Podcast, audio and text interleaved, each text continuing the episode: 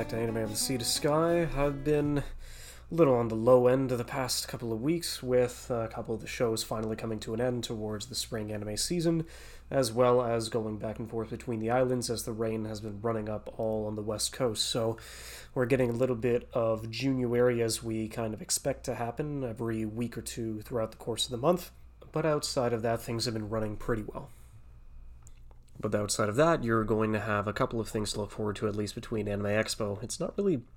something that I prioritize to go to, considering just how jam-packed it is, but at the very least you're going to be getting a lot of premieres if you end up spending the money and make the trek out there. So at the very least you're going to be getting seasonal premieres like Eminence of the Shadow Season 2, which didn't necessarily tickle my fancy because everything on paper turned me off immediately, and even though the overall reception to it was quite positive, it definitely doesn't seem to be something anywhere near my strike zone, so I think I'll just leave that at that and let the people go enjoy the opportunity to go see that before it premieres in the summer season, as well as the new Rurouni Kenshin anime and Rascal Does Not Dream of a Sister venturing out, since that film is going to be coming out later in the year to theaters, and I would imagine fans are going to be very excited to have the opportunity to go see that and witness it. And then in terms of actual guests, regardless if it's going to be through production meetings and production panels or people that go in between producers as well as voice actors, animators, and through the like, you have both the CEO and producer of MAPPA, represented from Studio Kafka, which is a very recently made studio that was ahead of Ancient Magus' Bride Season 2, which came out this year, Takuya Eguchi, who is the Void of Lord Forger from Spy Family, the director from Campfire Cooking in Another World, as well as one of the producers from Mushoku Tensei. So you're going to have more than enough opportunities and more than enough people lined up to give you quite a good weekend of stuff to do, at least leaning up into the first week of July. But then outside of that, we have a somewhat release date for the Blue Giant film, considering that G Kids has acquired the rights to screen the film in North America this year. When? I have legitimately no idea. It ended up debuting in Japan back in February 17th, and it's going to be making its international debut inside the Annecy Festival, taking place in the same name as France, earlier this week. So I would have to guess this film is going to be debuting in North America around either late July or early August, but only time will tell. I'm legitimately curious to see how the rest of this is going to go, considering that this is going to be done by Studio Nut, as well as from the director of Death Parade, Mob Psycho, and Decadence, which is something I'm really curious about. Even though it's not going to cover the entire story, I'm legitimately curious to see how this is going to pan out. And I guess to end it on a little bit of a positive note for me, considering that even though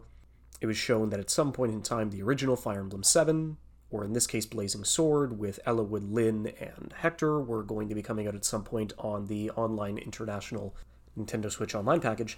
we finally ended up getting a release date of June 22nd, so considering one of my next episodes is going to be on Fire Emblem Engage and essentially how that's going to be lining up with the rest of how it goes, I'm honestly curious to see how this is going to pan out and how many people are going to have the opportunity to go and experience this for the first time, or if it has been a while since they haven't been able to dust off their cartridges, get the opportunity to have this on the Switch and take it with them on the go. Just like back in the days when we had our Game Boy Advance and SPs, strapped up, ready to go to take on any long-distance car trip, plane ride, or just anywhere that we could think of along the road. Now, there's going to be a lot of recommendations lining up towards the shows that ended up coming out in the spring season this year, but at least for me in particular, the recommendations that I'm going to be giving throughout this episode is mostly going to be focused on character drama shows, where it's just, yes, you can almost technically call anything a character drama, considering that you can put it in any genre, any scenario, any setting. It's going to be the characters that are going to be pushing the story forward. But the ones, to me, that make this a little more different are the ones that go through and have character-defining moments that not only are they dynamic and ever-changing, unless they are static, which is the point of the character, it is something where they are the center force of the story, and regardless of the background events that are moving the plot, they are the ones who are at the root of every story that leads into these recommendations. So at the very least, it's tougher to recommend these first five, so at least I'm going to shotgun those to the point where all of these are at least 26 episodes or more, whether it be all the way up to 76 episodes or some that are 26 episodes in a handful of films, that it's tougher to give these recommendations to say, like, hey, right off the bat, I want you to get into this, like, 50-episode show, where it's just not, it's not necessarily worth it unless you really are interested in the source material that are, unless you're incredibly interested in the source material as well as the story that it's presenting moving forward. But to be fair, to start those off, we'll go with Monster, which was a show done by Studio Madhouse, based on the highly acclaimed manga of the same name, done by Naoki Urasawa. Now, the story is basically just about a neurosurgeon based in Europe who's essentially being forced into a tough decision about the choice of either saving a child or saving the life of the town's mayor, and the ramifications that that choice is going to have bleeding out to the rest of it, in the sense that it is one that focuses on the morals and how far those can be stretched, especially in the words of Tenma,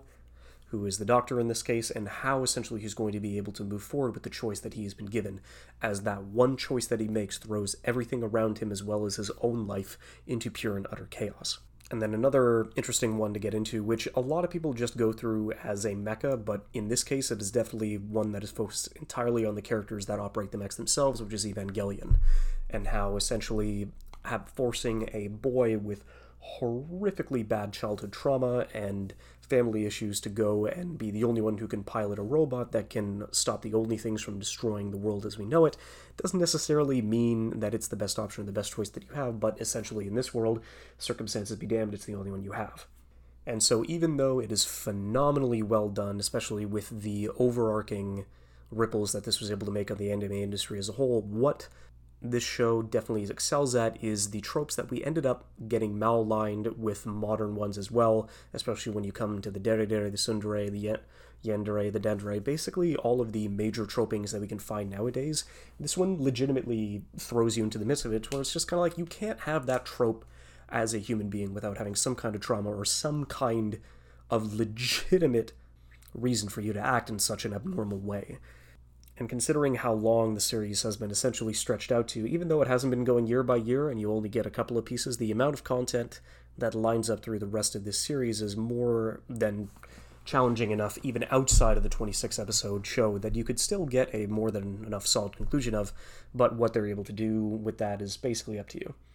But then one that's a little more uplifting is through Mob Psycho 100, where even though the characters in this show are given basically divine psychic powers that would be able to make all of their lives incredibly easier, we follow Mob, who is essentially using almost none of them to help him for his own gain. It is a phenomenal show that, even though it just recently finished at around 39 episodes, it is a journey of self-worth, self-discovery, and being able to push yourself forward outside of the gifts that you have honestly been given. Now, we have Star Wars out in the West, and out in the East, the closest thing I can give is Legend of the Galactic Heroes. Now, there might be any psychic powers like Mob Psycho, or laser swords leading in through the rest of, like, the Jedi and Star Wars, but even though there are huge blasters and large-scale intergalactic ship battles that go through as a game of cat and mouse or a chessboard that spans multiple galaxies, the 110-plus episode show really does have a great opportunity to go and meld out the large cast of characters that you've been given, and every single one of them has the opportunity to go and make a huge impact along a galaxy-wide, century-spanning war that is always on the precipice of tilting one way or another. And so if you're a huge fan of space operas, then I could definitely give you Legend of the Galactic Heroes as it's been going through. I still haven't jumped into the remastered version of it, as it is still airing currently, but the 110 episodes that you can get from the classic is still worth the watch in my eyes. And then for a show that's about 50 episodes, 52, March Comes Like a Lion is definitely a phenomenal character drama, in the sense that trying to find a purpose outside of something that you are using as a career, regardless of what you've been able to accomplish or whatever, what happened to you, including trauma, including lost family, including everything else, how you were able to build yourself back up from the depths of that headspace to try and feel that there is always something better in life. There's always something for you to go through and move forward, considering that our main character has basically lost his entire family in a tragic car accident, and through the last several years, he's only been able to go through and use shogi as his method of getting outside the house, as well as moving forward with his life and trying to use it as an accommodation and a career. And the potential found family that he is not not only to share with himself, but with the Kawamoto sisters, is honestly one of the most wholesome family dynamics I've seen in anime period, so I would definitely go out and recommend giving that one a watch. And now these ones are a lot easier to recommend, considering that I wholeheartedly would give any of these a shot if you were in the mood for something that is more on a character-focused one. Now, all these shows I would definitely give a good recommendation because they're short, they're straight to the point, and they are all complete stories. So you don't necessarily have to worry about any of these stretching on. All of them are just open and shut cases, along with a lot of the other shows that I was able to give in the past, but these ones are anywhere between 12 and 26 episodes, and they are perfect, they are succinct, and they get to the point incredibly quickly. But the first one I would definitely recommend is going through Odd Taxi, as is one of the more recent ones that has come out in the past couple of years. This is definitely a story that is a little odd at first that gets carried by its dialogue thoroughly, as it is a animal gentrified show that goes through, and every single person is an animal inside the crowd, where we go through and we try to figure out the mystery behind a body that has been dumped in the river, what has been happening around our main taxi driver, main character, as to the happenings between the idol industry, the Yakuza, and the police force that goes through and tries to keep the peace. And so it is a phenomenal, witty, back-and-forth expose into kind of like a neo-noir thriller, and even though our main character is a good lens for us to view everything else because he is incredibly monotone and he is incredibly simple-minded, he still wants to do the right thing and help as many people as possible regardless of what he's going to be able to be pushed through, especially with how he was able to get into his current job in the first place. So Odd Taxi is a phenomenal watch. Definitely go through there. I was trying to figure out if I even wanted to put this on, but I mean, A Place Further Than the Universe, every single time I look back on it, is something that I always remember having a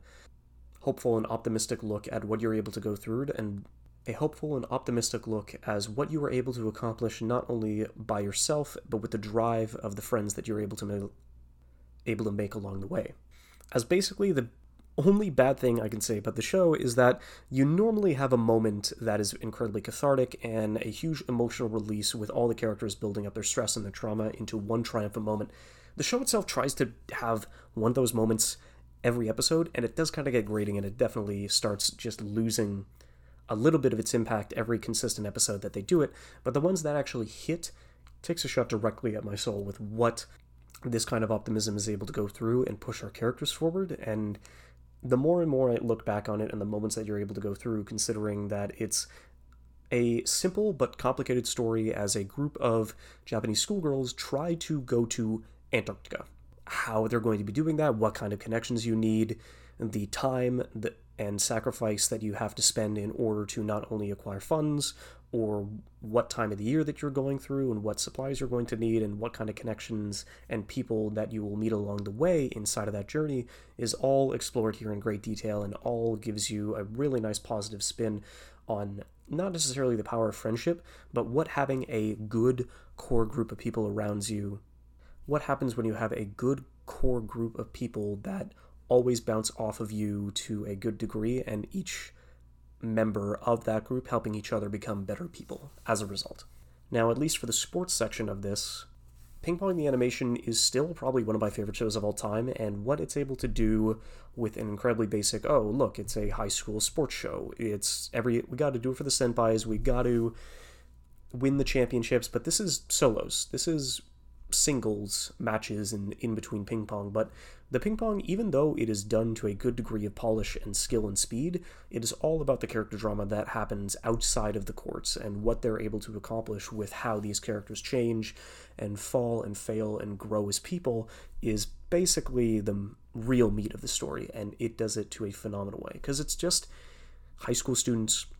with varying degrees of success and varying degrees of talent, and what that talent does to those at the top and those who are still trying to break through but are never going to be able to go through. And each different character encompasses a different part of that spectrum as the story goes on, and it does a phenomenal job leading towards a conclusion that you feel is earned, as well as what this sport does to make these friends and enemies and comrades and family by pushing them to become better people. And Run With The Wind is just going to be very succinct and sweet. It made me run a half marathon. It when my sister was going through after I ended up running a 10K and was just kind of like, do I really need to move forward with this? Because it's just so much more work to line that up from a 10K to a 20K into a 42K. But it was just kind of like, no, go through this. Have the opportunity, go meet the characters, see why they're all doing this in the first place, what they're going to be able to accomplish by taking part in the Ekoden, and what it means to their futures as they move on and use running to push them towards an ideal future that they didn't believe that they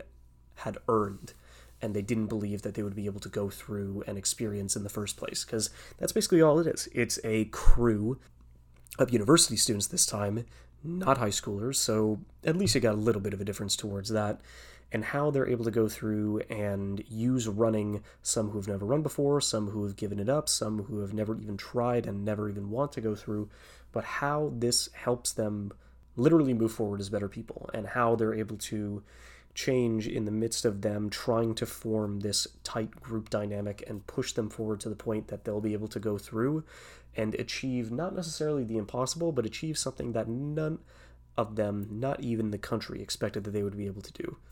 And honestly, this has one of the better ensemble casts that I've seen inside of anime period, especially whenever it comes to a school setting. Even though it's not high school, university still gives you the opportunity to still have those same dynamics, but put them in a closer light depending on your age and what kind of experience that you're looking for.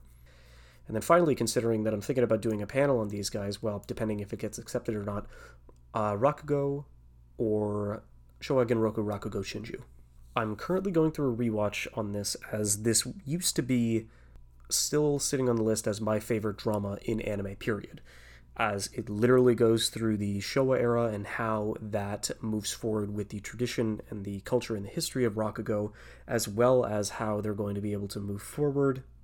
with the art and its genre and comedy itself, as it has to evolve and survive in the midst of a changing entertainment landscape as we move out of the Showa era and into the modern day, and how the ones that are still young but are passionate about keeping this old art form alive, and how that moves forward into not only expanding the scope of Rakugo as a whole, but on its history as well.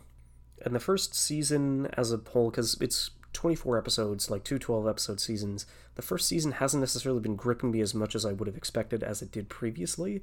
but from what I recall, the second season definitely, as the story is reaching its climax, and as we get more and more of a clearer picture on how this entire story has been told either out of order or with fractions of the truth, and this unreliable narrator kind of goes through and gives us the bits and pieces that we need, but never being able to fit properly in the grander scheme of things. And so I'm kind of curious to see how the rest of that holds up, but from memory, as what the show was able to accomplish, especially with every character getting their due, taking this classic art form, not necessarily grandizing it, but giving it a strong foundation to move forward into the future. I really did enjoy how they were able to take all of these different points to a art form and something that I had no interest for and had no idea what it was, period, but how they're able to go through and move this kind of art form around is honestly a miraculous sight to behold, considering that the premise is very simple. Dude in the 60s is basically getting out of jail, considering that he used to be a Yakuza. He took the fall, but after a Rakugo performance was able to go through and open his eyes to how fun that specific form of comedy can be. Not necessarily even comedy, but there's also drama, there's also romance, it is a multi-person play all condensed into one man sitting on a cushion being able to recount these stories from multiple different perspectives. And why this one Rakugo master is towards the twilight of his career, why he, at the very end, would want to take away an apprentice, why he would want to go and try to push this forward, even though his conflicting relationship with Rakugo is always tested throughout the entirety of his life, a long and trialing life for sure. It's always something that really makes you curious as to why he's trying to move forward in this kind of direction, and what the new young apprentice is going to try to do to keep it moving forward and not make it held to just him and him alone as he passes. But yeah, I'm definitely sorry for trying to keep this low and short and with how my voice has been going as of late, but I'm glad I'll be able to go through and finish off the last of the spring season, because the summer is going to be so bland in terms of the amount of shows that we're getting. We're getting high-profile shonen stuff, but I'm probably only watching about 4 shows next season, which is going to be perfect because I have to go back and rewatch Rakugo, I have to rewatch Kaguya, and I have to rewatch Oshinoko as well once it finishes up in the next coming weeks. So at least that I'm going to have more than enough to talk about leading into the end of the spring season. But between that and Fire Emblem, more than enough for me to talk about. So cheers, have a good one.